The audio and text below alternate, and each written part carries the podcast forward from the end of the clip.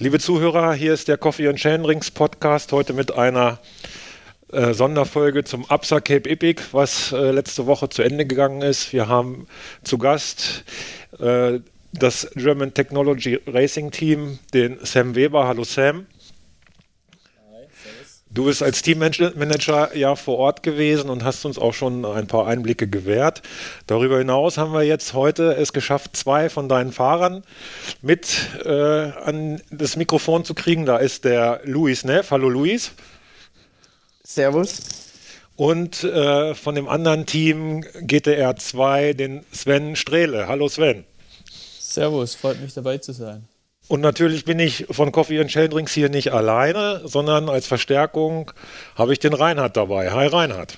Ja, hallo, liebe Zuhörer. Hallo, hallo. Schön, dass ihr da seid. Ähm, wir möchten uns heute mit euch unterhalten über eure Teilnahme am Cup Absa Cape Epic. Und der Sam hat uns im Vorfeld ja schon gesagt, dass das ein großer Traum gewesen ist von ihm selber.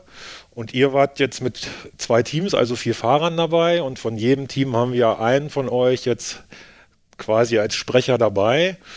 Ähm, super, dass ihr da seid. Vielen Dank schon mal dafür. Und äh, Luis, ähm, da gab es ja im Vorfeld ein bisschen Schwierigkeiten. Ihr musstet die Teams nochmal umstellen, weil du und dein Bruder eine Covid-19-Erkrankung da vor Ort äh, erlitten habt. Ist das richtig? Genau, das war natürlich erstmal ziemlicher Schock und hat auch alles ganz schön durcheinandergewirbelt. Also, um es zeitlich vielleicht ganz kurz einzuordnen, wir sind hingeflogen. Es war dann so etwa zehn Tage vorm Rennen. Und zwei Tage nachdem wir angekommen sind, hatten wir einen positiven Test. Also mein Bruder und ich. Das Gute war, dass wir den Sven und den Tim, also die, unsere jeweiligen Teampartner, bis dahin noch gar nicht getroffen hatten weil wir äh, die erste Nacht in, einem anderen, in einer anderen Unterkunft waren. Und weil es uns dann so räudig ging, haben wir einen Test gemacht. Der war dann positiv und dann haben wir natürlich gleich mal geschaut, dass wir die dann auch nicht mehr treffen und uns erstmal abgesondert. Und dann hat das Ganze natürlich angefangen. Erstmal natürlich Quarantäne. Ähm, uns ging es auch echt nicht so gut, nicht nur körperlich, sondern da arbeitet man ein halbes Jahr irgendwie drauf hin organisiert alles, versucht Sponsoren zu finden. Das hat ja der Sam in den ähm, vorangegangenen Podcast schon gut erklärt, was das für einen, für einen Riesenaufwand ist, auch für ein eher kleines Team wie uns. Alle noch mit privaten Sponsoren und dann ähm, hat man die Woche vorher Corona, weiß nicht, ob man fahren kann. Alle raten einem eigentlich davon ab und sagen, ja, es wird halt nicht gehen, also ihr werdet euch nicht fit fühlen. Und wir haben dann irgendwie versucht, noch über den Veranstalter und über alle möglichen Connections, die uns eingefallen sind, das so zu organisieren, dass wir, sobald wir negativ waren, was dann irgendwie so drei Tage vorm Rennen war und wieder raus durften, noch an das Sports Science Institute of South Africa gegangen sind und dort alle möglichen Herztests machen konnten, weil bei Corona ist wohl relativ gefährlich, dass man eine Herzmuskelentzündung bekommt, äh, wenn man zu früh wieder anfängt. Das gibt es zwar auch bei allen ganz normalen Erkältungen, bei Corona aber wohl gefährlich. Also ich kenne mich nicht aus, kann natürlich nur das sagen, was die Ärzte einem gesagt haben und haben dann dort Belastungs-EKG gemacht, Ruhe-EKG, Bluttests, um Entzündungswerte zu checken und sogar ähm, waren in der Echokardiologie. Also wollten da dann schon irgendwie auf Nummer sicher gehen, bevor wir dann sagen, okay, wir fahren tatsächlich. Und das hat eben dann auch zu dem von dir angesprochenen Fahrertausch geführt, weil die Ärzte uns relativ deutlich gesagt haben, wir werden nicht fit sein, wir werden nicht so fahren können, wie wir normal fahren. Und da hat es dann einfach keinen Sinn ergeben, dass äh, Sven und ich zusammen fahren. Und Tim und Sven waren ja perfekt vorbereitet und da war es dann wichtiger, dass die beiden halt da schauen, dass sie auf Ergebnis fahren und Noah und ich schauen, dass wir irgendwie halt durchkommen und überhaupt fahren können. Und dann mussten wir halt schauen, wie es geht. Ja, ähm, aus eigener Erfahrung kann ich sagen, dass gerade äh, wenn man dann einigermaßen genesen wieder ist, äh, äh, auch nach Wochen teilweise die, die eigene Leistungsfähigkeit, der Körper, der will einfach nicht so richtig. Und ihr seid dann relativ schnell wieder eingestiegen, wenn auch vielleicht die ersten Etappen mit angezogener Handbremse, aber doch ist ja eine ordentliche Belastung drauf auf dem Körper. Ne? Also Hut ab, dass ihr das so durchgezogen habt und jetzt ja offensichtlich auch keine Nachwehen mehr habt. Ja, vielen Dank erstmal. Also klar, die ersten drei Etappen waren ziemlich Horror. Also Prolog, nur um das mal irgendwie, vielleicht erkennen Sie ja alle mit Zahlen aus, ist, der Prolog geht eine Stunde. Wir sind gefahren im Schnitt, ich glaube, ich hatte 198 Watt. Also lächerlich, vor allem für die kurze Renndauer natürlich, aber hatte einen Durchschnittspuls von 172. Also das ist so ein Durchschnittspuls, das ist für mich im Rennen normal. Bei einer Stunde hätte ich sogar erwartet, ja, oder kommt man vielleicht noch ein bisschen höher, aber also wir sind da wirklich nicht mal Grundlage rumgefahren und wir waren völlig fertig danach. Es war natürlich auch mega heiß und das war aber halt jetzt nicht Vollgas, weil wir die Ansage bekommen haben, ihr müsst erstmal irgendwie noch reduzieren, aber äh, also es wäre auch nicht schneller gegangen. Wir waren einfach so am Ende noch von der Krankheit und deswegen ist schon eigentlich ein Wunder, dass wir uns überhaupt trotz der Belastung ähm, und der Krankheit irgendwie überhaupt erholen konnten und dann von Tag zu Tag besser wurden. Ja. Hast du, was hast du normal für eine Wattleistung so bei Sonnen oder was hättest du normal, weißt du das, getreten? Ähm, so Durchschnittsleistung ja, ja. ist natürlich immer schwierig. Also NP war jetzt an dem Tag, ich würde sagen, vielleicht waren das dann 215 oder sowas, so viel war das nicht auseinander. Mhm. Wenn ich jetzt da voll fahre eine Stunde, würde ich schon sagen, dass ich eine NP von so 380 gefahren wäre, vielleicht sogar mehr. Okay, mhm, gut. Ja, Hut ab vor der Leistung und auch vor dem Mut, das dann so durchzuziehen. Jetzt gab es äh, diese Teamumstellung. Jetzt glaube ich, ähm, die beiden Brüder, Luis und Noah, ihr kennt euch ja quasi von Kindesbeinen an und äh, könnt euch gut aufeinander einstellen. Aber für Sven und äh, Tim war das sicherlich eine etwas andere Situation. Äh, Sven, kannst du vielleicht kurz darstellen, wie sich das dann für euch so ergeben hat? Ich meine, ihr kennt euch ja sicherlich auch, aber seid ihr auch schon so aufeinander eingestellt? Ja, also es war jetzt, ähm, natürlich war das für uns auch ein Schock mit Louis und mit Noah und wir waren mental da auch mal kurz ein bisschen ähm, runter, weil wir natürlich voll motiviert ähm, aufs Cape Epic hingeschaut haben. Ähm, aber für uns war das jetzt keine große Umstellung, weil ich war mit dem Tim schon relativ lang auch zuvor, also vor dem Cape Epic unterwegs. Wir waren ähm, jetzt in Summe, ich und der Tim, gemeinsam sechs Wochen unterwegs. Ähm, zwei Wochen davor zur Vorbereitung in Finale, also in Italien. Dann waren wir gerade mal zwei Tage daheim. Und dann waren wir noch zweieinhalb oder ja, zweieinhalb bis drei Wochen noch vorm Cape Epic noch zusammen unten. Haben uns also gemeinsam ähm, auf das Rennen vorbereitet und von dem her haben wir auch genau gewusst, wo hat wer seine Stärken und ähm, wie steht gerade jeder da. Ähm, ja, also war das jetzt keine große Umgewöhnung für uns. Ja. Äh, wie seid ihr denn im Vorfeld äh, zum Cape Epic angereist? Mit welchen Erwartungen? Äh, wolltet ihr schon äh, ja, auf, auf GC fahren äh, oder äh, euch einfach als Team präsentieren. Wenn ich jetzt, äh, ich habe mal das Ergebnis jetzt hier liegen, GTR 1 ist in der Endklassifizierung auf Platz 21 gefahren und äh, du und äh, Tim, ihr seid auf, sogar auf 16 vorgefahren in der, in der Wertung der Elite Man. Ich finde, das ist mehr als ein achtbarer Erfolg. Das ist bei dem hochkarätigen Starterfeld äh, wenn man sich so ein bisschen mit der Szene beschäftigt, dann kennt man ja die Namen. Ich finde das super. Das ist der Hammer. Ja. ja, also wir waren auch super zufrieden jetzt im Endeffekt mit unserem Resultat.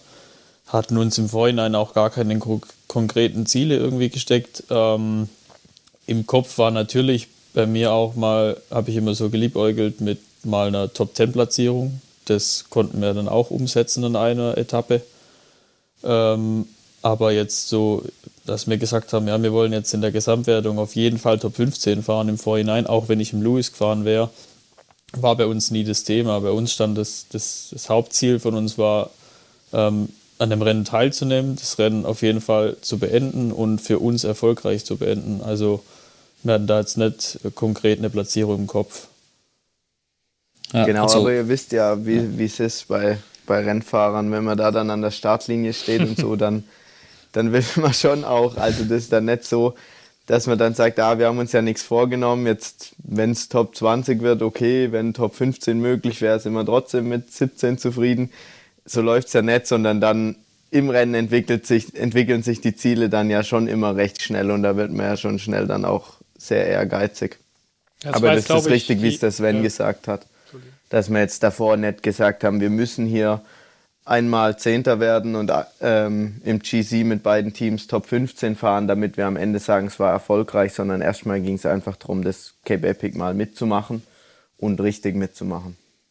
Man muss ja auch ganz klar sagen, dass, sage ich mal, das Cape Epic, also ich habe das ja bei den ganzen Podcasts jetzt auch schon gesagt, dass es für uns ja brutal, also für jeden Mountainbiker ist es einfach ein Traum, da mal dabei zu sein und ähm, wenn man schon allein auf das Event läuft am ersten Tag, äh, da hat man Gänsehaut schon allein, weil man nur den Zielbogen sieht, weil man den halt aus dem YouTube Live Coverage quasi kennt. Also von dem her war das für uns klar, wie die Jungs jetzt auch gesagt haben, auf der einen Seite natürlich schon auch auf GC und man will natürlich ein gutes Ergebnis einfahren, aber ähm, gerade das Ziel, was das Sven auch gesagt hat, dass beide Teams halt auch gesund und munter durchkommen, dass keiner Stürze irgendwie erleidet oder so irgendwie anderweitig verletzt wird. Ähm, von dem her ähm, haben wir das beides erreicht, von dem her können wir auch stolz auf das sein, was wir erreicht haben. Ja, das, das denke ich auch. Also ich äh, bin begeistert. Ich bin ein bisschen enttäuscht, dass äh, die Berichterstattung immer nur die Top 10 Teams ungefähr so ins Bild gerückt hat. Von äh, German Technology Racing hat man einmal, glaube ich, im Live-Ticker ein Bild gesehen, als einer von euch vorletzte Etappe oder letzte Etappe da einen ordentlichen äh, Sprung hingelegt hat. Da war sogar ein Bild dabei. Ich weiß nicht, ob ihr das auch gesehen habt. Ansonsten hat man halt nur tatsächlich die renommierten Teams äh, in Bild und Ton da gesehen. Ähm, das fand ich ein bisschen schade. Aber ihr dürftet ja eigentlich dann auch nicht weit weg gewesen sein ne, von, von denen, die im Fernsehen waren. Also äh, beim nächsten nee, Mal. Also, nee, also die, die, Jungs waren, waren ähm, nicht weit weg. Also man hat es als Betreuer ganz gut gemerkt, wenn die Helikopter dann kommen sind. Also es sind immer zwei Helikopter mitgeflogen und einer bei den, bei den Damen. Von dem her hat man immer gleich gemerkt, wenn, die, wenn der Helikopter kommt und die ersten durchfahren, dass die Jungs dann auch nicht mehr weit sind. Klar, jetzt bei den größeren Etappen, sage ich mal, die eine Etappe, die zweite Stage, war ja 123 Kilometer lang. Da hat sich dann das Feld schon richtig auseinanderzogen, weil da viele auch ähm, Flachpassagen dabei waren. Also Jungs, korrigiert mich gern, wenn ich, wie gesagt, ich war ja nicht komplett dabei, aber so war zumindest mein Eindruck. Und da hat man natürlich schon gesehen, dass es kleine Gruppen gab. Da hat man zu zweit jetzt als eines Team wirklich richtig hart arbeiten müssen, glaube ich, dass man da irgendwie dann gut durchkommt. Von dem her gab es da halt dann größere Gruppen mit mehreren Teams, wo halt zusammengearbeitet haben. Und da hat es dann teilweise hinten raus natürlich schon ein bisschen gebraucht, bis dann die Jungs kommen sind. Aber wie gesagt, das äh, ist auch, glaube ich, vom Terrain her ähm, mega hart. Von dem her, ja, mit den Höhenmetern und allem, da zieht sich da natürlich schon auseinander.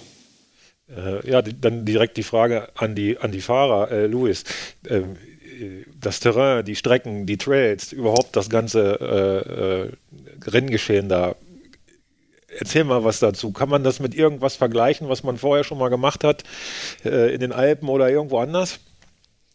Ja, also vielleicht noch ganz kurz zur zweiten Etappe, die war wirklich deswegen so übel, weil das war die Transferetappe von Stellenbosch nach Creighton, also dieser zweite Startort, den es noch gab. Und das war der windigste Tag in dem ganzen Rennen. Und aber natürlich Gegenwind. Also das heißt, es waren halt 123 Kilometer und die komplette Zeit hatte man Gegenwind. Also da, da hat man dann schon teilweise übel gelitten. Vor allem, weil ähm, es ja da in Südafrika jetzt auch nicht die, die riesen Wälder gibt, sondern meistens fährst halt da übers freie Feld. Schon auch Trails, aber teilweise war einfach irgend so ein Stoppelacker und da haben sie zwei so Pfeile draufgesteckt und dann Abfahrt, geradeaus drüber, voll in Gegenwind. Und da, da sind natürlich dann echt die Lücken aufgegangen. Aber sonst, ich kann es mit nichts eigentlich vergleichen, wo ich bisher Rennen gefahren bin, weil zum einen ist der Boden halt so ultra hart, äh, weil es einfach so trocken ist und es so, so roter, sandiger Boden, aber halt brutal hart gefahren und da drauf ist dann oft aber so ein Sandsplit und das macht es halt abartig rutschig. Also man hat da teilweise in den Kurven echt kaum Grip und muss da irgendwie so rumsteuern, immer zwischen irgendwie über untersteuern die, die Kurve kriegen.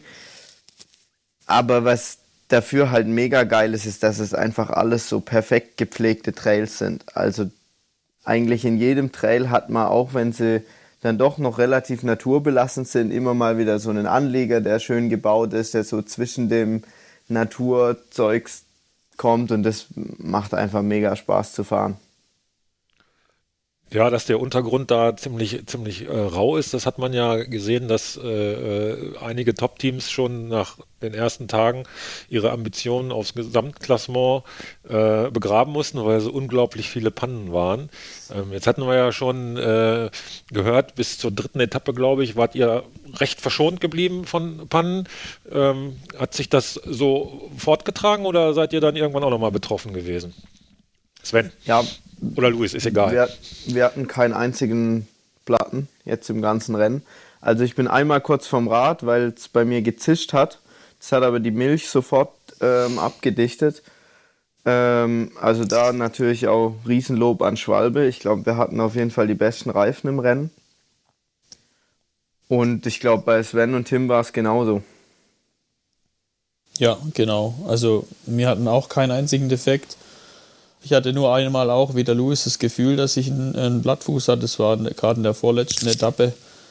Ähm, auf den letzten paar Kilometern hat es auch mal kurz gezischt. Ähm, das hat man da oft öfters gehabt, gerade wenn wir der Reife demontiert haben. Haben wir dann schon gesehen, dass wir vielleicht hier und da mal eine Donne mitgenommen haben, was da dafür auch ganz typisch ist für die Gegend. Ähm, aber ja, sonst glücklicherweise sind wir so durchgekommen. Ja, super. Also das ist äh, sensationell. Damit steht und fällt auch äh, so ein bisschen ja die Lust und die Motivation. Ne? Wenn man da ständig Angst haben muss, dass einem was passiert, dann fährt man so ein bisschen mit angezogener Handbremse, aber spätestens dann noch zwei, drei Tage ohne Panne, dann, dann hält man auch anders rein. Äh, ja, auf jeden Fall. Aber da, also Fahrweise macht da schon auch was aus. Wenn ich da als gesehen habe, gerade hier das, das, die Specialized Jungs, da das zweite Team, wo die als in der Startphase Linien gefunden haben, also es war dann halt durch komplette Dickicht irgendwelche, über irgendwelche Dornen drüber und so und dann keine fünf Minuten später standen sie halt da. Also da muss man sich dann natürlich auch nicht wundern, wenn man, wenn man das Pech irgendwie so sucht, dass okay. man da ein bisschen mehr Platten hat.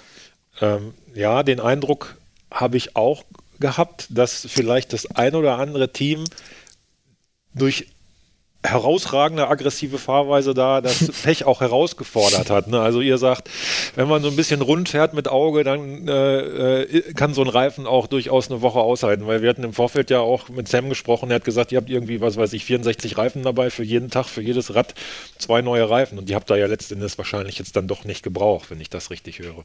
Sam. Nee, nee also ähm, die haben wir nicht komplett gebraucht, aber wie der äh, Louis schon sagt, also ich glaube, oder das Sven auch gesagt hat, wir haben ja schon auch ein paar Dornen gefunden dann später und dann haben wir den Reifen gewechselt. Also ich sag mal, komplett mit einem, einem Satz Reifen die ganze äh, Cape Epic durchmachen. Ich glaube, das wird nichts. Ähm, ja, wir hatten da einfach das Privileg, dass wir dann halt genügend Reifen dabei hatten, um das zu wechseln und äh, gerade auch hinten zu schauen, ob da jetzt irgendwie mehrere größere Schlitze drin sind. Also beim Tim zum Beispiel war auch einmal ein größerer Schlitz drin im Reifen, den haben wir dann natürlich gleich gewechselt. Also man kann da dann, glaube ich, schon auch ein bisschen, also jetzt natürlich kommt es auf die Linienwahl auch an, aber ich glaube am Ende ist dann auch bei so einer acht Tage Etappenrennen ist dann, glaube ich, auch einfach auch Glück ein bisschen dabei, dass man da dann auch verschont bleibt. Also ich meine, jeder kann irgendwie mal eine dumme Linie erwischen, weil der Vordermann, keine Ahnung, irgendeine Faxen macht, äh, dann, dann heizt man halt über so einen Stein drüber und nimmt den halt voll mit, dann, ist, dann hält auch der beste Reifen nicht, glaube ich. Also von dem her ähm, muss man auch so, glaube ich, sagen. Aber wie gesagt, wir sind froh, dass es so ist und ähm, ja, wie der Louis schon gesagt hat, kann man auf jeden Fall sagen, dass wir, glaube ich, die besten Reifen hatten im ganzen Feld. So. Hattet ihr auch eine ne Nudel zusätzlich drin oder habt ihr nur Milch drin gehabt jetzt? Wir sind jetzt alle hinten eine Tire-Nudel gefahren. Okay, und äh, Drücke, wenn ihr mal eben so die erwähnen wolltet? Ich glaube, ich bin gefahren hinten 1,4, vorne 1,35, habe es ein bisschen auf die Etappen abgestimmt, aber das waren dann, ähm, wenn dann nur 0,05 Bar, was ich hin okay. und her bin. Und mein Bruder ist, soweit ich weiß, genau das gleiche gefahren. Äh, bei Sven und Tim weiß ich es nicht, ist aber wahrscheinlich auch so im Rahmen. Bei äh, welcher ja, also Reifenbreite? Äh, Entschuldigung, Reifenbreite? Ja.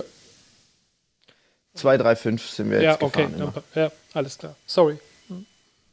Ähm, Sven, du? Genau. Ja, genau, ich wollte gerade nur meinen Reifendruck noch sagen. Und ich bin 1,414 gefahren, vorne hinten. Und der Tim, was habe ich gerade nicht im Kopf, aber ich glaube, der ist 1-1-2 gefahren. Ich glaube, 1-1 natürlich und 1. Ja, 1-1 ja. und 1-3, ja. glaube ich, ist der gefahren. Ja. Wahnsinn. Ja, man muss aber dazu sagen, der Tim hat ähm, jetzt im Gegensatz zu mir auf jeden Fall ja, 10 Kilo weniger oder 12 Kilo weniger. Das macht dann schon einiges aus. Ja. Wie, wenn wir, wir sind ja so ein bisschen bei der Nachlese jetzt hier auch, äh, resümierend. Äh, das Cape Epic Reifen haben wir durch. Habt ihr, habt ihr einen Überblick, wie viele Bremsbeläge ihr so gewechselt habt über die acht Tage? Also glaub, da haben nicht, wir, oder? Also ich hatte einmal gewechselt nach, also wir hatten einen Regentag so ein bisschen. Ähm, die wären wahrscheinlich schon noch gegangen, die Bremsbeläge, aber ähm, ich ging da einfach nochmal auf Nummer sicher und habe dann gewechselt. Aber sonst, ich glaube, die anderen sind fast mit einem Satz durchkommen. Aber wir hatten halt auch das Glück, ähm, dass das Wetter gut war im Großen und Ganzen über den ganzen Zeitraum, was natürlich einiges beeinflusst, was der Bremsverschleiß angeht. Also ich sag mal, wenn es da regnen würde mit dem sandigen Boden, dann ist es halt wie so ein Schleifpapier und dann kann das sein, nach einer Etappe sind die Bremsbeläge runter oder sogar nach einer halben Etappe. Also ich hatte sogar auf der Tour noch ähm, einen Satz Bremsbeläge mit, weil wir das so ein bisschen aus ähm, Four Islands von Kroatien kannten. Da ging uns das auch mal so bei einem regnerischen Tag. Auch sandiger Boden und ähm, nach 40 Kilometer war vorne und hinten kein Bremsbelag mehr drauf. Wahnsinn, wie unterschiedlich ja. das ist, ne? was das Wetter ausmacht und der Boden. Ja. Ne? Äh, Wahnsinn. Äh, der Sam hatte uns schon erzählt, er als äh, quasi Mädchen für alles, äh, als, als äh, Rundumbetreuer, der hat der Tag äh, ähm, um 4.30 Uhr, glaube ich, hat er gesagt, äh, morgens angefangen und hat sich dann um alles Mögliche gekümmert, bis hin dann auch zu der Betreuung an den einzelnen Waterpoints. Wie sah denn die, so ein Tagesablauf aus Fahrersicht aus, Sven? Ja, also wie du gerade schon gesagt hast, ähm, um 4.30 Uhr ging der Wecker meistens. Gerade ähm, von Etappe 2 bis Etappe 6 oder also 6, 6 ja, genau. Ja. Ähm, dann hieß es halt aufstehen, dann sofort an Frühstückstisch eigentlich, frühstücken. Ähm, parallel wurden dann schon unsere Räder verladen von der Betreuer. Ähm, wir sind dann noch schnell zurück aufs Zimmer, haben unseren äh, ähm, Rennrucksack gepackt und unsere sieben Sachen genommen, haben uns ins Auto gesetzt, sind zum Rennort gefahren. Da waren dann die Räder meistens schon wieder ausgeladen und ähm, standen für die Rollen bereit zum Warm-up. Dann sind wir noch 20, 30 Minuten auf Trolle und dann ging es auch schon in den Vorstadt und um sieben ja, war, fiel dann der Startschuss. Das wäre jetzt meine nächste Frage tatsächlich gewesen. Fährt man sich vor so einer langen Etappe als ambitionierter Amateur, fast Profi, sage ich jetzt mal, tatsächlich warm? Man sollte. Ja, auf, ja. ja. Also das Hauptziel ähm, von dem Warm-up ist eigentlich eher, dass man den Kreislauf so ein bisschen in Schwung bringt und den Körper ein bisschen wachrüttelt. Also da geht es jetzt nicht darum, wie jetzt vor einem Cross-Country-Rennen, dass man sich eine Stunde warm fährt, dass man richtig auf Temperatur ist, sondern da geht es eher ähm, gerade auch um die Uhrzeit morgens ein bisschen den Puls mal hochzuholen, einen kurzen Sprint zu machen, ähm, was jetzt nicht arg belastet und einfach so ein bisschen bewegen, dass halt der Körper ein bisschen auf ähm, Temperatur kommt, dass man nicht einen völligen Kaltstart hat. Wie war denn das überhaupt, die Uhrzeit? Also ich meine, normal beginnen die Rennen ja meistens später, denke ich. Äh, Im Normalfall 7 Uhr ist ja nun echt früh. Geht das oder ist das eine, einfach eine Gewohnheit? Nach zwei Tagen, egal, stehe ich da und starte halt um sieben. Oder ist das ja, typabhängig? Also, ja, ich glaube, typabhängig ist auch. Also geil ist nett, auf jeden Fall. ja. Also ich habe schon immer gelitten morgens. Okay. Äh, irgendwann ist man halt so ein bisschen, ist einem egal oder ja, also das Problem fand ich gar nicht dieses 4.30 Uhr aufstehen, sondern eher, dass man halt irgendwann auch nicht noch früher ins Bett kann. Also ich zum Beispiel habe vor zehn, da mache ich halt echt kein Auge zu. Und dann sind es halt echt immer nur sechseinhalb Stunden, wenn überhaupt. Und das ist schon echt wenig, wenn man so ein Rennen fährt. Mhm.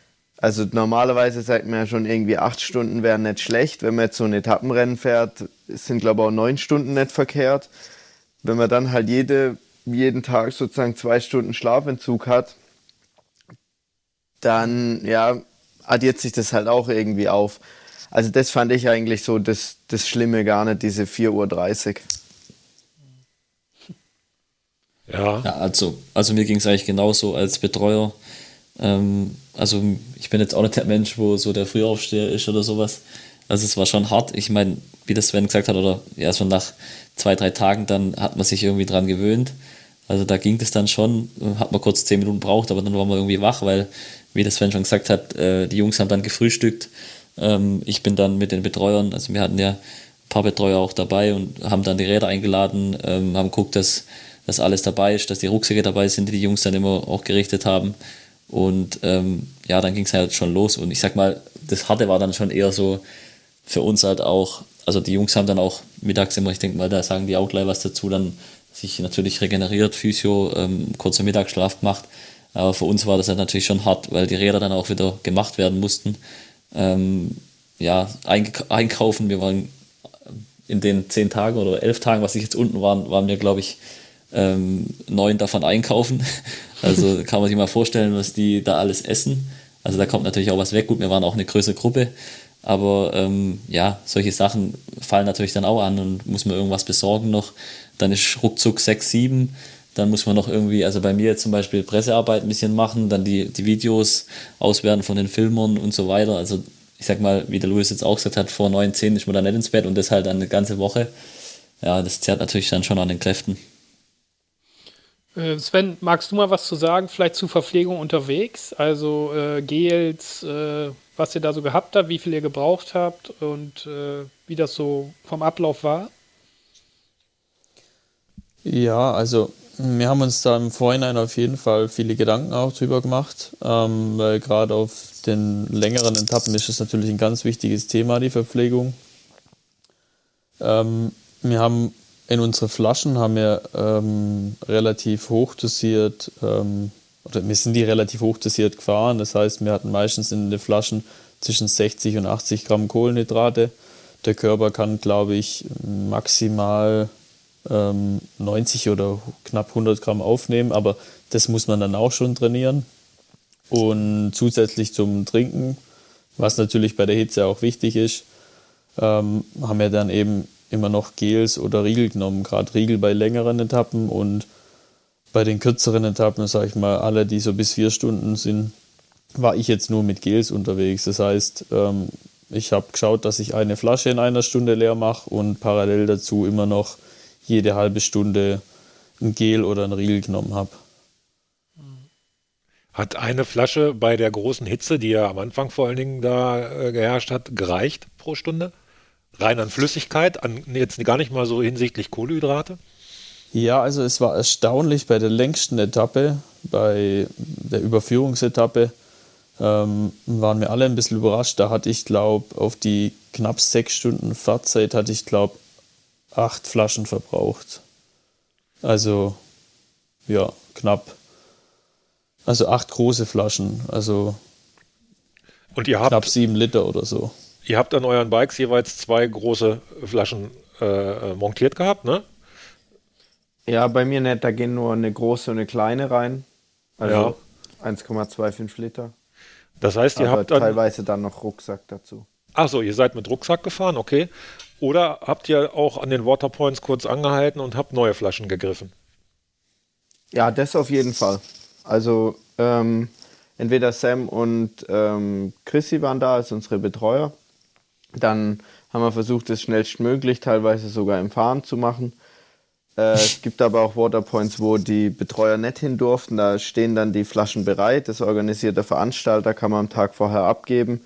Steht dann die Nummer drauf. Die geben das per Funk irgendwie von fünf Minuten vorher durch, welche Nummern kommen. Dann stellen die die schon raus und dann hält man kurz, tauscht die Flaschen und weiter geht's. Das ist mal abgefahren. Cool. Da kann man, glaube ich, was ganz Gutes dazu sagen weil das ja dann doch gegen Ende des Rennens ähm, so wurde, dass auch der Louis und der Noah, sag ich mal, dann einfach besser geworden sind oder halt ihre Leistung so zurückgefunden haben. Und da waren die Jungs dann meistens in den ersten Feedzones noch zusammen. Und wir waren halt nur zwei Betreuer und da kommen vier Fahrer. Da könnt ihr euch vorstellen, wie stressig das mal kurz teilweise war. Ähm, weil man halt auch nie wusste, wer zuerst kommt. Also das war schon auch so ein bisschen so ein Ding, was, ja, glaube ich, in Zukunft, also da kann man schon noch ein bisschen verbessern, aber wie der Louis sagt, ich meine, bei so langen Etappen ist dann mal, wenn die dann kurz zehn Sekunden da stehen, die, manchmal war es dann auch gerade flach weiter, dann haben sie aufeinander gewartet oder so, glaube ich. Von dem her ging das dann schon, aber ähm, das war, glaube ich, schon dann teilweise, oder für uns war das teilweise dann schon ein bisschen stressig. Ganz kurz halt. Und, ja, das ähm, war, glaube ich, gutes ja. Entertainment für die Feed- und ja. Tech-Zone, wie da unsere zwei Betreuer wie so zwei Eichhörnchen rumgehüpft sind, um unsere ja. Flaschen rechtzeitig irgendwie in unsere Räder zu machen, teilweise noch Rucksack auf und absetzen. Dann guckt man sich um, man weiß gar nicht, wer von seinen Kumpels jetzt schon wieder los ist, wer noch da steht. Ja. Und Noah hat, Noah hat auch öfter dann länger geparkt. Da hat sich dann der Louis immer ein bisschen aufgeregt. Also war auch ganz witzig so dann im Nachhinein, aber wie gesagt, im Rennen ist man natürlich dann trotzdem fokussiert und guckt, dass ähm, das schnell, schnellstmöglich und ohne Probleme klappt. Ähm, ja, wie gesagt, meistens hat es schon geklappt. Manchmal war es ein bisschen stressig für uns oder durcheinander, aber ja, das war so ein bisschen kurz eigentlich. War das Ruck Rucksackfahren für, für euch, Luis? Also war das ein Problem? War das gut? Hm, es ist schon nicht ganz so cool wie ohne. Also so ein bisschen eingeengt ist man dann doch, weil man den ja schon auch festschnallen muss, dass er einem eben in der Abfahrt nicht andauernd gegen den Helm bockelt oder sowas. Gerade wenn da so Sprünge drin sind und Steinfelder und alles. Aber man kann den vorne dann zum Beispiel in der Abfahrt auch einfach mal aufmachen oder ja, dann dann geht es eigentlich. Und wir sind in Zelten auch die ganze Etappe gefahren. Also meistens haben wir es versucht, irgendwie so zu machen, entweder wir nehmen ihn irgendwo auf, an zum Beispiel der ersten Feedzone fahren ihn bis zur zweiten, gerade da das längste Stück oder sowas, oder nehmen ihn gerade eher zum Ende hin, weil ja immer erst so, ich würde mal sagen, so ab neun wurde es erst so richtig eklig heiß. Die ersten zwei Stunden waren eigentlich immer angenehm, so von sieben bis neun. Ähm, und da braucht man dann natürlich auch mehr Wasser. Und da hatte ich dann zum Beispiel manchmal auch einfach nur ein normales Wasser mit bisschen Salz im Rucksack, dass man sich dann halt auch mal irgendwie über die Beine träufeln kann oder sowas. Das äh, heißt jetzt, habe ich jetzt rausgehört, dass ähm, äh, ihr Fahrer unterschiedliche Präparate auch in euren Flaschen habt und auch unterschiedlich dosiert sind. Das heißt also, die, die äh, Unterstützer, Sam, äh, der muss dann jedem Fahrer seine eigene Flasche auch zuordnen. Hm. Ja, also wir Im haben da. Idealfall, ja. ja. Okay. Wir haben da so Teams dann gemacht, dass ich quasi, ich hatte einen Tim und Noah und der Chrissy, also andere Betreuer, wo jetzt äh, hauptsächlich hatte den Waterpoints war, wir hatten, der hatte dann quasi einen Louis und einen Sven. Von dem her wussten die Jungs dann schon auch, wen, wo sie die Flaschen kriegen und wir haben die natürlich dann auch vorher ähm, beschriftet. Also von dem her, das war schon alles so safe, dass wir da auch die richtigen Flaschen an die Leute brachten. Ja, und es war auch nie ein Problem oder ein Thema, wenn ein Fahrer mal eine andere Flasche mit hatte. Ich zum Beispiel hatte oft auch versucht, ähm, den Tim da in der Hinsicht ein bisschen zu unterstützen, dass der Tim nur eine Flasche genommen hat, dass wir wieder schnell aus der Viehzone rauskommen und hat dem Tim seine zweite Flasche ins Trikot hinten reingestopft und ähm, bin dann wieder ein Stück auf ihn aufgefahren und, und habe ihm dann seine zweite Flasche gegeben quasi. Also da hatte man danach dann immer noch Zeit, ähm, sich zum Sortieren, auch wenn jetzt ich mal im Louis eine Flasche oder so aussehen dabei hatte. Ja, da, ja. da fällt mir das äh, Stichwort Teammanagement ein. Ich habe natürlich in der Vorbereitung äh, so ein bisschen auf eurer Homepage gestöbert und habe gesehen, dass Sam immer ähm, äh, Tagebuch geschwört hat und da hat er auch bei einer Etappe äh, geschrieben, dass ihr innerhalb der Teams äh, ja auch eure Aufgabenverteilung besprochen habt im Vorfeld. Wie sieht das aus? Was muss man sich darunter vorstellen? Äh, Sven. Ja, also Teamrennen sind halt immer spezieller, weil man sucht halt immer von dem Fahrer seine Stärken raus und versucht die halt äh, möglichst fürs Team effizient zu nutzen. Das heißt, bei mir und beim Tim war das beispielhaft so, ähm, es war Fakt, einfach auch wegen Körpergewicht, dass ich mir eine Flachpassagen leichter tue als der Tim und der Tim halt bei der richtig steilen Rampen ähm, leichter hochkommt wie ich jetzt. Und so versucht man sich natürlich als gerade als Teampartner gegenseitig zu unterstützen. Und ich bin dann halt immer im Flachen vorausgefahren, habe Tim Windschatten reingenommen Und wenn es mal richtig steil wurde, dann hat der Tim das Tempo gemacht. Und in der Abfahrt ähm, sind wir jetzt ungefähr auf gleichem Niveau, würde ich sagen. Und da hat man sich dann mal spontan irgendwie dafür entschieden, ja, fahr du voraus oder fahr du voraus. Ja, und bei, bei Luis und Noah, wie war es da? Mm, ja, dadurch, dass der Noah ist ja erst 21, also für ihn war es natürlich auch schon Wahnsinn, jetzt überhaupt so ein 8 Tage Stage Race irgendwie mitzumachen. Ich glaube, das längste, was er zuvor gefahren ist, ist irgendwie vielleicht mal der Rothaus Bike Giro gewesen mit vier Tagen, wo die längste Etappe immer noch kürzer ist als die kürzeste beim Cape. Ja. Also das war für ihn dann natürlich schon heftig. Dann natürlich Vorgeschichte Corona-Erkrankung auch noch. Ihn hat es zwar nicht so schlimm erwischt wie mich, aber trotzdem ist, glaube ich, nicht spurlos an ihm durchgegangen. Er hatte auch die Probleme mit dem Puls. Und da war es dann schon klar, dass ich einfach ein bisschen mehr habe arbeiten müssen als er. Und er, wir haben dann versucht, einfach im Rennen viel zu kommunizieren, immer mal abgesprochen, wie geht es dem anderen. Ähm, ich habe dann natürlich auch ein bisschen versucht, einfach von der Erfahrung ein bisschen was weiterzugeben und Bescheid zu sagen, wann es sich vielleicht lohnt, jetzt einfach mal ein bisschen zu saffern und wann man sagt, okay, jetzt das läuft wieder zusammen oder also gerade jetzt am Anfang, wenn sie die Gruppen aufteilen, dass man dann sagt, halt mal die Füße still, fahr du das Loch nicht zu, kann jemand anders machen oder läuft wieder zusammen oder halt in der Rennmitte sich noch ein bisschen zurückhält, weil man weiß, am Ende kommen noch irgendwie Berge oder ein Flachstück. Und dann war aber bei uns schon klar, am Berg habe ich mich halt ein bisschen mehr erholt und konnte dann dafür in der Ebene einfach vollfahren. Und dann war es oft auch so, dass dadurch, dass natürlich Sven und Tim jetzt unsere Priorität waren, was Ergebnisse angeht, dass wenn wir auf die beiden aufgefahren sind, also da gab es eine Etappe, da waren dann so, da war echt mal so zehn Kilometer auf so einer relativ flachen Schotterstraße und da habe ich dann halt auch gesagt, jetzt fahre ich halt vorne. Da hat es mich dann auch komplett verraucht. Und dann konnten sich aber halt Sven und Tim und Noah natürlich auch ein bisschen erholen. Und dann sind Sven und Tim auch nach der nächsten Tech-Zone richtig losmarschiert nochmal. Und so haben wir halt versucht, uns sowohl teamintern, also in unseren Zweierteams, als auch darüber hinaus im ganzen GTR so wie irgendwie möglich zu unterstützen. Ja, sehr cool, sehr cool.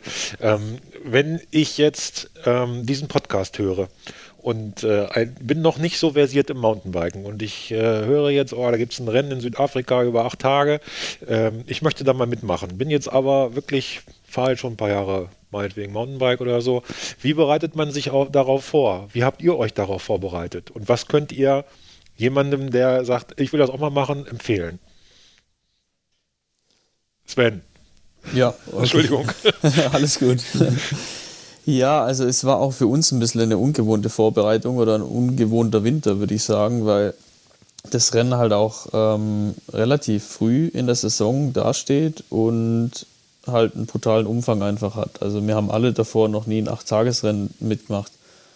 Und wir haben uns eben auch ähm, so vorbereitet, dass einfach die Einheiten im Winter wurden länger und es wurde halt im Winter auch früher ähm, intensiv auch mal.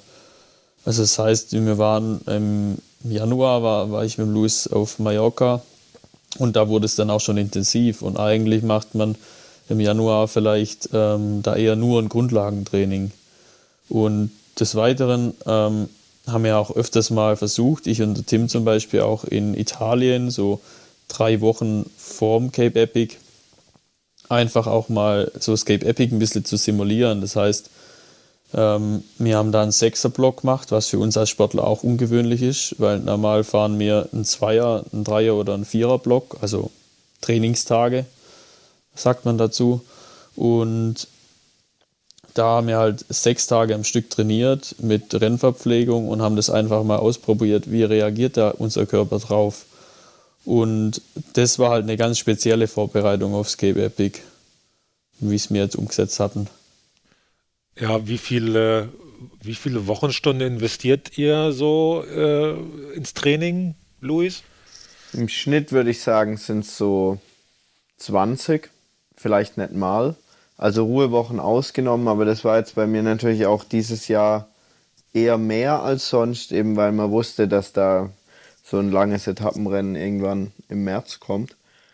und eben auch diese mehr Trainingslager. Also sonst dadurch, dass ich halt nebenher studiere, aber ich bin ich eigentlich jetzt die letzten Jahre gar nicht mehr im Trainingslager gewesen über den Winter, weil einfach die Zeit so ein bisschen gefehlt hat und finanziell kommt natürlich auch noch dazu.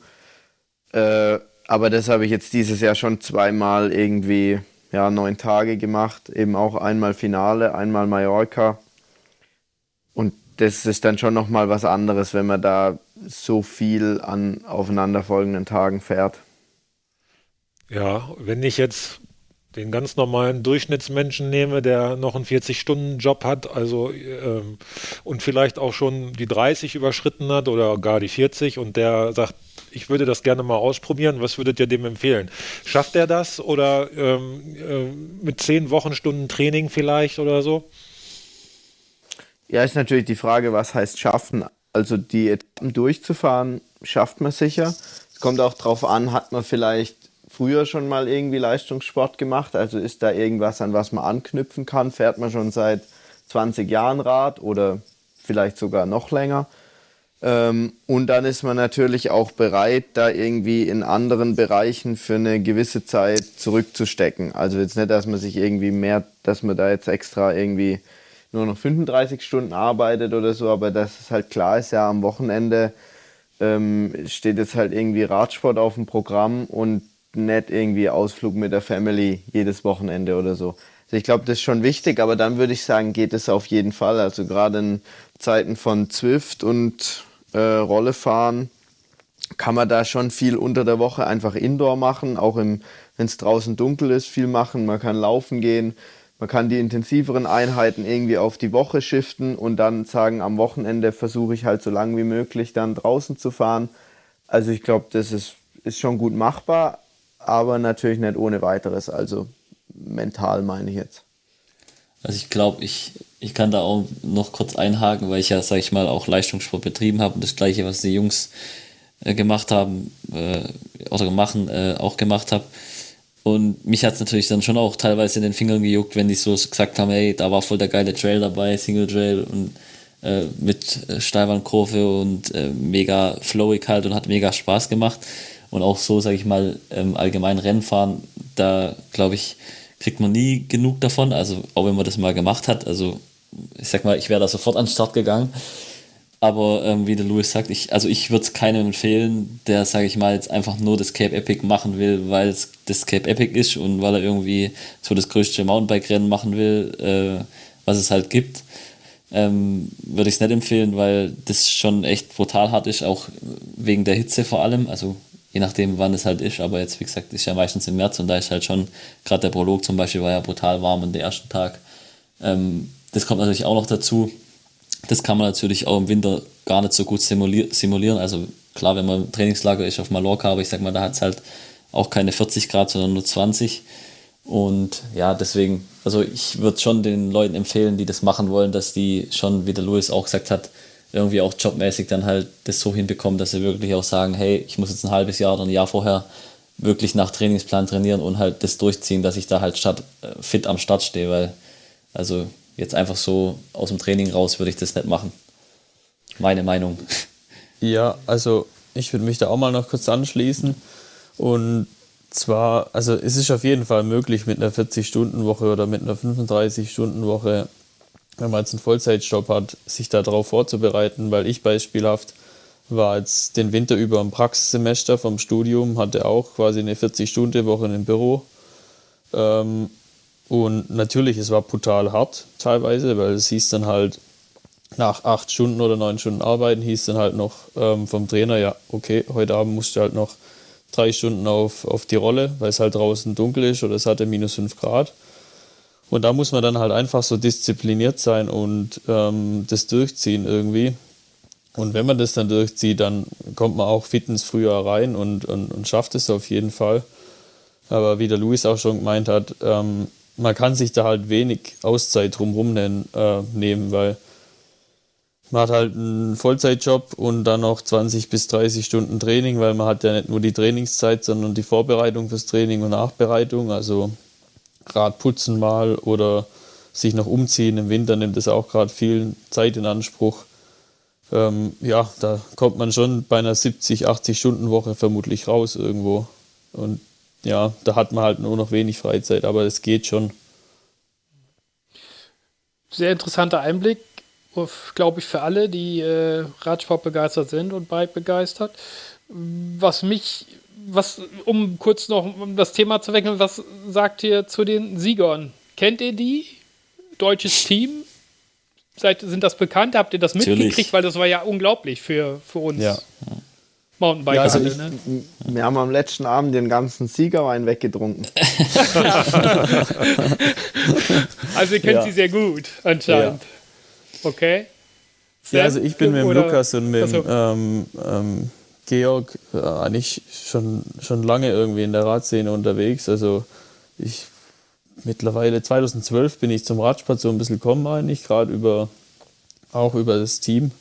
Und seither fahre ich eigentlich jetzt für früher für das MHW Cube Racing Team, jetzt halt für das German Technology Racing Team und ähm, seither war ich eigentlich immer auf Rennen mit, mit dem Georg oder mit, mit dem Lukas unterwegs und ähm, kenne die zwei Jungs eigentlich seit 2012 oder 2013 dann.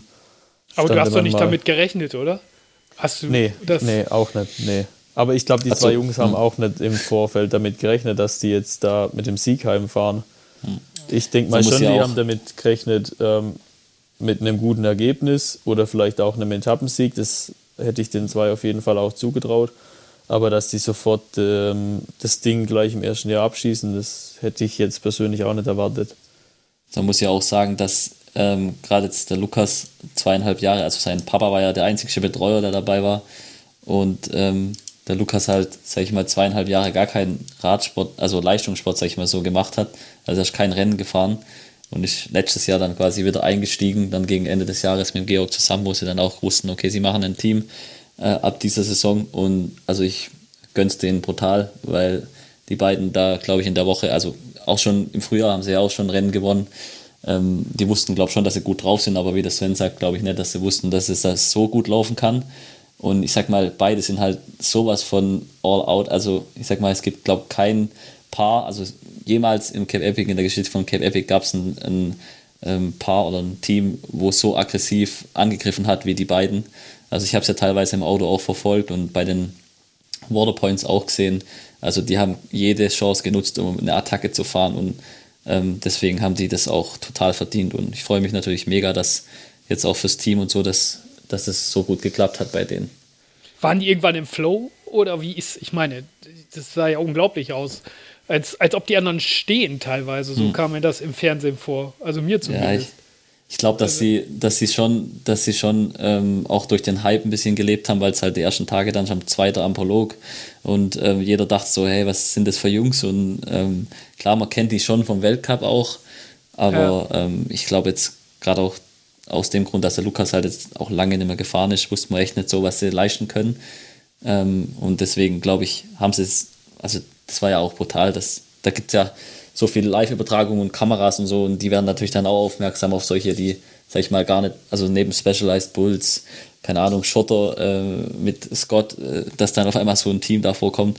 Und ähm, ja, also ich glaube, der Kommentator auch beim Live, bei der Live-Übertragung, der war schon verliebt am, am ersten Tag in, in, das Paar, weil der die ganze Zeit gesagt, es gibt, äh, er ist so begeistert und die fahren so mega gut und ja, also ich glaube, das hat die schon auch gepusht und natürlich äh, waren sie dann auch gut drauf und haben das auch, wie gesagt, also überaus verdient gewonnen dann.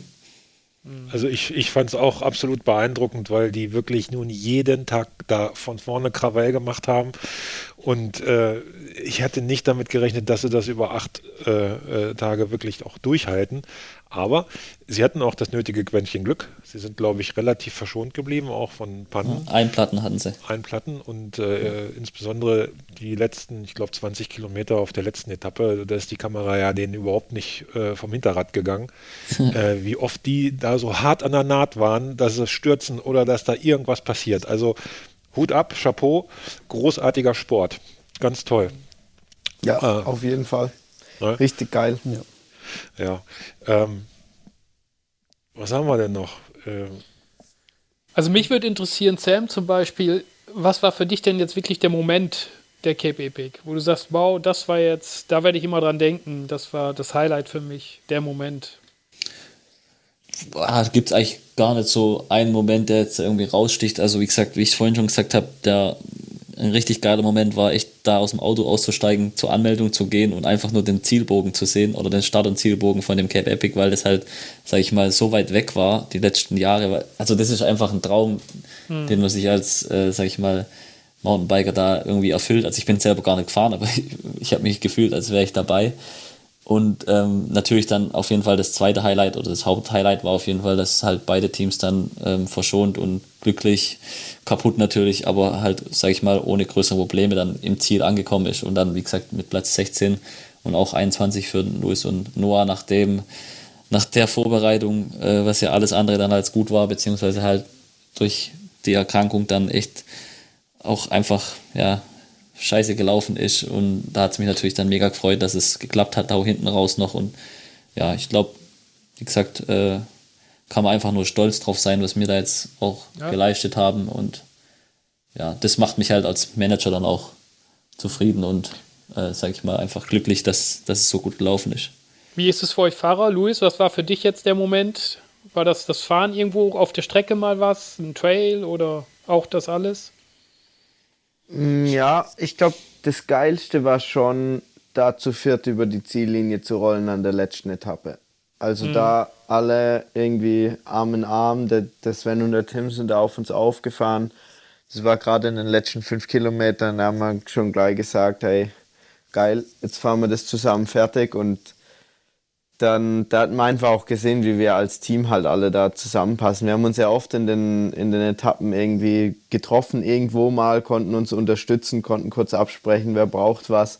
Und das dann so zu beenden, zu viert, natürlich mit der Vorgeschichte, wo man am Anfang gar nicht wusste, können wir überhaupt fahren, war quasi diese ganze sechs Monate Vorbereitung, Sponsorensuche, Organisation umsonst. Dann am Ende zu dem, dass man da zu viert über die Ziellinie rollt, das war schon echt geil.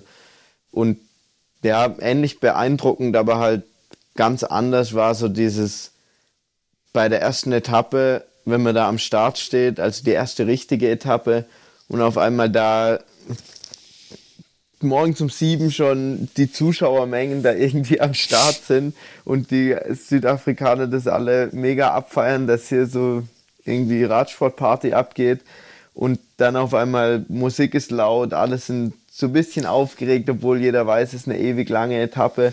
Und Helis. dann steigen so die Helis hoch. Das ist schon Wahnsinn. War das für dich auch so, Sven, so der Moment äh, zum, beim Ziel nachher, die Ziel einfach zu viert, oder hast du noch andere Momente, die dir jetzt besonders hängen bleiben? Ja, nee, definitiv auch. Das ist mein größtes Highlight im Cape. Kam auch unerwartet, wenn man bedenkt, an dem Tag haben ja ein Louis und ein ähm, Noah eigentlich den ganzen Tag nicht gesehen. Und ähm, ja, bei uns lief es dann hinten raus noch relativ gut an der letzten Etappe. Und auf einmal die letzten paar Kilometer kommt Noah und ähm, Luis quasi da um die Ecke, um eine Kurve und haben die gesehen. Und dann das Ziel so gemeinsam zu beenden, ist natürlich auch ein, ein riesiger Zufall, dass wir da ähm, als Vierermannschaft über die Ziellinie rollen und ähm, Arm in Arm. Also ja, war schon auch emotional und ja, werde ich auf jeden Fall auch wahrscheinlich nie vergessen. Und ähm, ja, also das Bild ist mir immer noch im Kopf jetzt, wenn ich über Escape nachdenke. Und der andere Schlüsselmoment war, mit, war sicherlich der Tag, an dem wir in die Top 10 gefahren sind mit dem Tim. Ähm, da war das auch so, wir sind an dem Tag eigentlich immer weiter vorkommen, hat immer wieder Teams gesehen, die auch defekt hatten, aber ich und der Tim hatte, hatten halt beide auch einen super Tag und es lief gut. Also wir haben auch viele Teams überholt, ähm, die äh, einfach, wir waren halt einfach deutlich stärker als die und haben gemerkt, ja, es geht immer Stück für Stück nach vorne. Und irgendwann haben wir beide so auch in den Teams gesehen, ja, okay, jetzt sind wir schon ziemlich weit vorne ähm, wussten aber auch nicht ganz genau, wo wir stehen. Und auf den letzten zehn Kilometern habe ich dann auch nur zum Tim gesagt, ja, jetzt, jetzt tut es halt weh, aber das wird sich auf jeden Fall lohnen. Ähm, und waren dann noch zehn Kilometer flach und ich bin dann auch nur vorne in Wind und quasi all out gefahren bis ins Ziel. Ich war dann auch die letzten zwei Kilometer konnte ich fast nicht mehr, also da musste dann der Tim auch noch ab und zu im Flachen vorne fahren. Er musste auch Windschatten hinter ziemlich leiden. Ähm, war, ja, also den Moment werde ich auch nie vergessen. Die letzten zehn Kilometer auf der Etappe in die Top Ten rein. Und als es dann feststand, dass Ehrlich? wir Neunter geworden sind, ja, war es auf jeden Fall cool. Ja. Das, das war schon krass auch, weil ich habe das ja, wie gesagt, teilweise dann auch live im Auto verfolgt. Ähm, und, und auf einmal steht da einfach in der Rangliste rechts in Zwischenzeit 64 Kilometer, Platz 10, German Technology Racing Team 2 und das ist natürlich das, was man sehen will, glaube ja. ich. Mhm. Apropos sehen will, nächstes Jahr nochmal sehen? Oder ist das noch nicht sicher? Ja, gute Frage.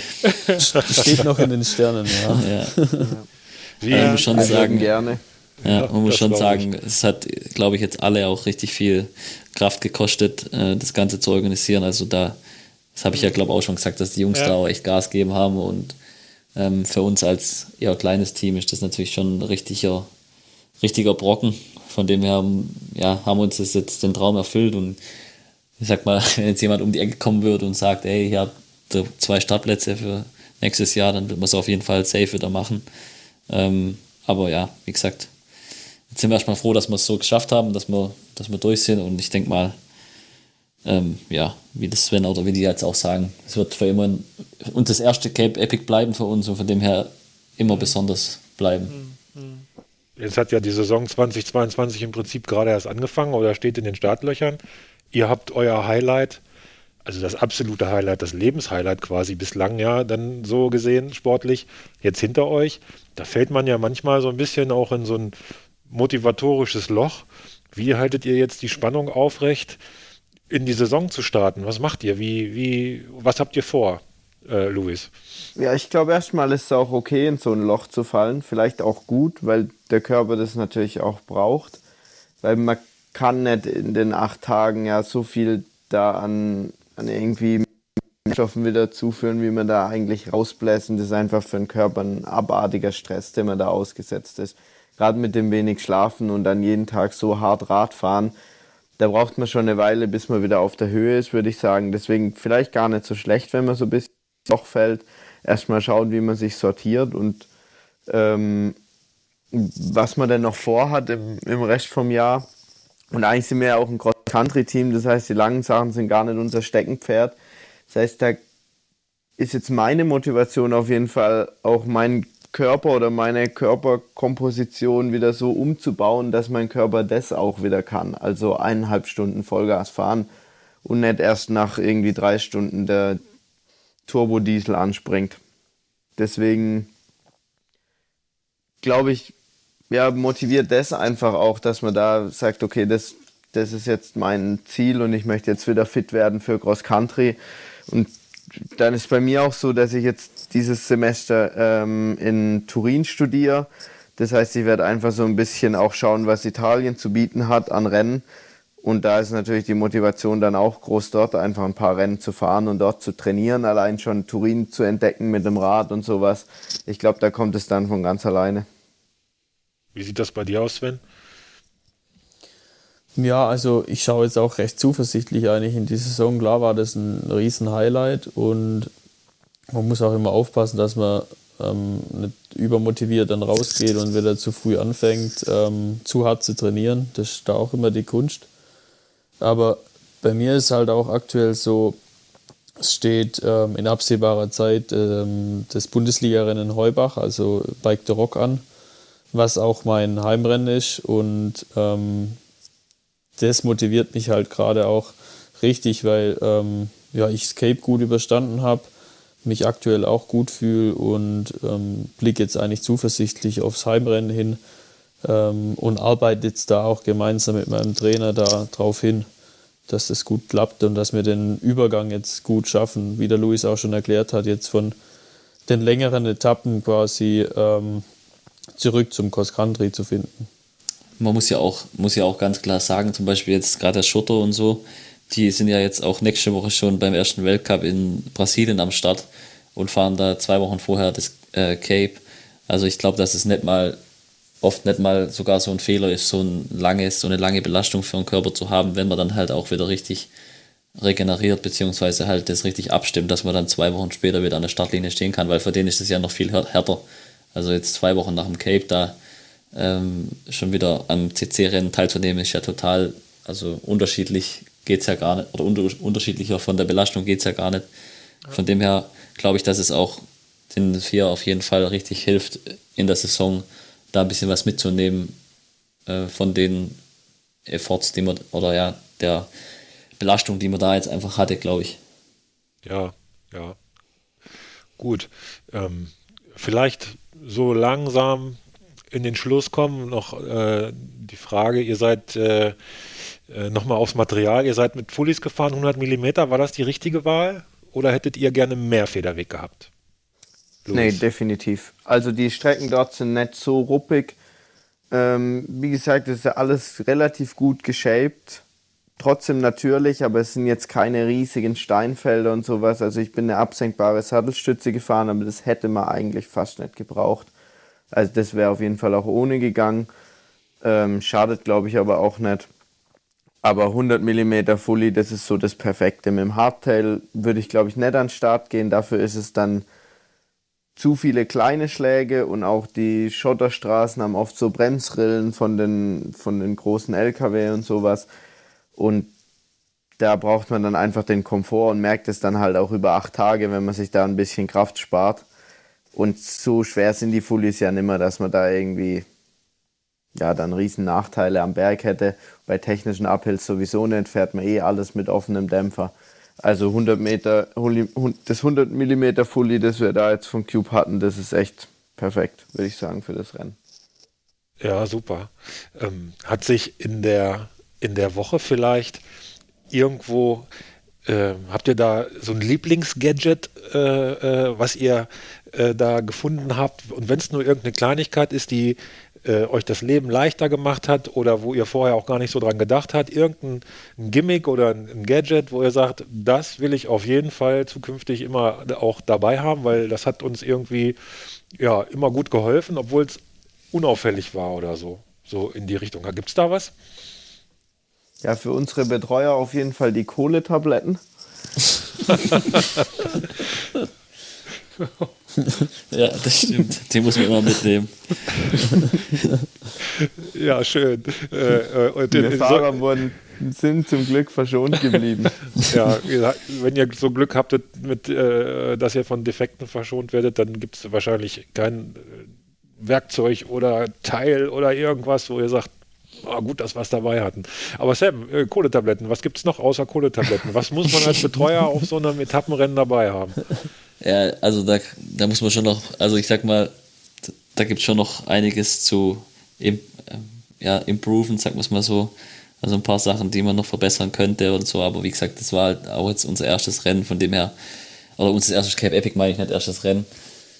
Ähm, Glaube ich, war es klar, dass manches vielleicht nicht so gut klappt und ja, wie gesagt, mit den Kohletabletten sind wir gut gefahren und ähm, ja, aber jetzt so was das Rennen angeht, ich habe jetzt gerade auch überlegt, parallel, wo die Fahrer das jetzt geantwortet haben, muss man eigentlich sagen, so, ich meine, äh, irgendwie eine Satteltasche, wo halt ein Ersatzschlauch drin ist, äh, ein Tool und so. Ich glaube, damit ist man schon richtig gut bedient.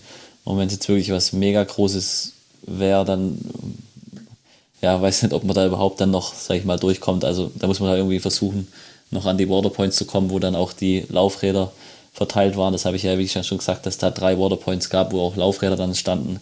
Also ich glaube, im Großen und Ganzen waren wir da sehr gut dabei und äh, da gibt es jetzt nicht irgendwie was Spezielles, was jetzt die Hörer interessieren würde, was man jetzt irgendwie da im Rucksack oder so noch dabei gehabt hätte oder sowas. Also das ist alles gesagt worden eigentlich. Also von dem her passt ja, es. Okay. Ja. Äh, vielleicht äh, letzte Frage. Ähm, wir von Coffee and Chain Rings, wir starten ja mit vier Teams äh, dieses Jahr bei der äh, Transalp, bei der Bike Transalp über sieben Etappen. Ähm, aus fahrerischer Sicht, gibt es irgendwelche Tipps, irgendeine Taktik, irgendwie, worauf wir achten sollten, dass wir diese sieben Tage sauber äh, überstehen in, in, in unserer Blase des Radsports, in der wir uns befinden, die ja deutlich kleiner ist als eure, Sven. Hast du da einen Tipp? Wie? Ja, also definitiv, wie wir auch ähm, schon besprochen hatten, ist halt die Ernährung gerade bei Etappenrennen enorm wichtig. Also deutlich wichtiger wie jetzt bei eineinhalb Stunden Rennen. Und da ist einfach wichtig, sich, sich einen Plan zu machen. Also ich zum Beispiel habe mir in meinem Garmin immer einen, einen Timer gestellt. Das piepst dann alle 30 Minuten oder man kann das auch auf 40 Minuten einstellen, je nachdem, wie man will. Und dass man halt daran erinnert wird, okay, man muss jetzt was essen, weil eine halbe Stunde im Rennen ist nicht viel. Gerade wenn man so vier, fünf Stunden auf dem Rad sitzt, denkt man eher, hu, warum piepst das jetzt schon wieder? Und wenn man sich das einfach einstellt im Vorhinein, dann, dann unterstützt es einen einfach. Und ähm, auch gerade mit den Flaschen oder so, mit dem Pulver, da nicht irgendwie anfangen zu sparen, sondern lieber mal einen Löffel mehr Pulver reinmachen als einen Löffel zu wenig. Ähm, weil man verbraucht die, die Kohlenhydrate und die Kalorien auf jeden Fall. Und auch nach dem Rennen ist es enorm wichtig, ähm, am besten gleich nach Zielankunft ähm, Proteine zu essen oder einfach was zu sich zu nehmen, dass der Körper möglichst schnell wieder regenerieren kann. Das finde ich extrem wichtig. Ja. Äh ich muss gerade so lachen, weil ich irgendwie an Arschcreme gedacht habe während der Zeit, dass man das auf jeden Fall mitnimmt. Also ich glaube, das kann auch kein Fehler sein. Gerade wenn man vielleicht jetzt das nicht so gewöhnt ist, dass man jetzt jeden Tag trainiert oder irgendwie so mega lang auf dem, äh, im Sattel sitzt, kann das, glaube ich, hinten raus auch ganz gut helfen. Ich finde, das ist ein super Tipp. Ja. Äh, Sam, danke dafür und äh, danke, dass ihr hier seid, dass ihr uns äh, so einen tiefen Einblick in äh, dieses äh, Ereignis Absa Cape Epic gegeben habt. Ähm, ich finde es super. Ich habe äh, hier die ganze Zeit mit einem breiten Grinsen äh, am Mikro gesessen und mich gefreut, äh, von euch diese tollen Geschichten zu hören. Reinhard, hast du Perfekt. noch was? Ja, also erstmal wirklich äh, tolle Unterhaltung schon bei der Cape Epic. Herrliche Unterhaltung. Dann nochmal Gratulation von äh, uns, von unserem ganzen Team an euch. Also super gemacht und tolle Ergebnisse. Mit der Vorgeschichte sowieso unglaublich. Also, wenn ihr das nochmal machen würdet, wolltet oder auch egal bei anderen Rennen, wir sind, sind gern dabei und äh, würden das gern nochmal versuchen rüberzubringen. Das war wirklich, glaube ich, für alle wirklich interessant. Ja. Sehr gern, sehr gern. Ja, ja. sehr also, cool. Vielen Dank, ja. dass wir da sein durften. Ja. Hat uns, glaube ich, auch Spaß gemacht, ein bisschen davon zu berichten. Wir könnten, glaube ich, da noch drei Stunden drüber reden. Es gibt noch einige Geschichten, aber das, das wird dann jeder vielleicht mal so irgendwie anders erfahren. Jawohl. Ja, auf jeden Fall. Da kann ich mich auch nur anschließen, den zwei. Danke, dass wir da sein durften und ja, hat mich auch gefreut. Dann wünschen wir euch natürlich viel Glück auch dann bei der Transalp, gell? Dass ja, das so danke. läuft und, und die Tipps dann Fall. auch, sage ich mal, dass die Tipps vielleicht auch sogar was helfen.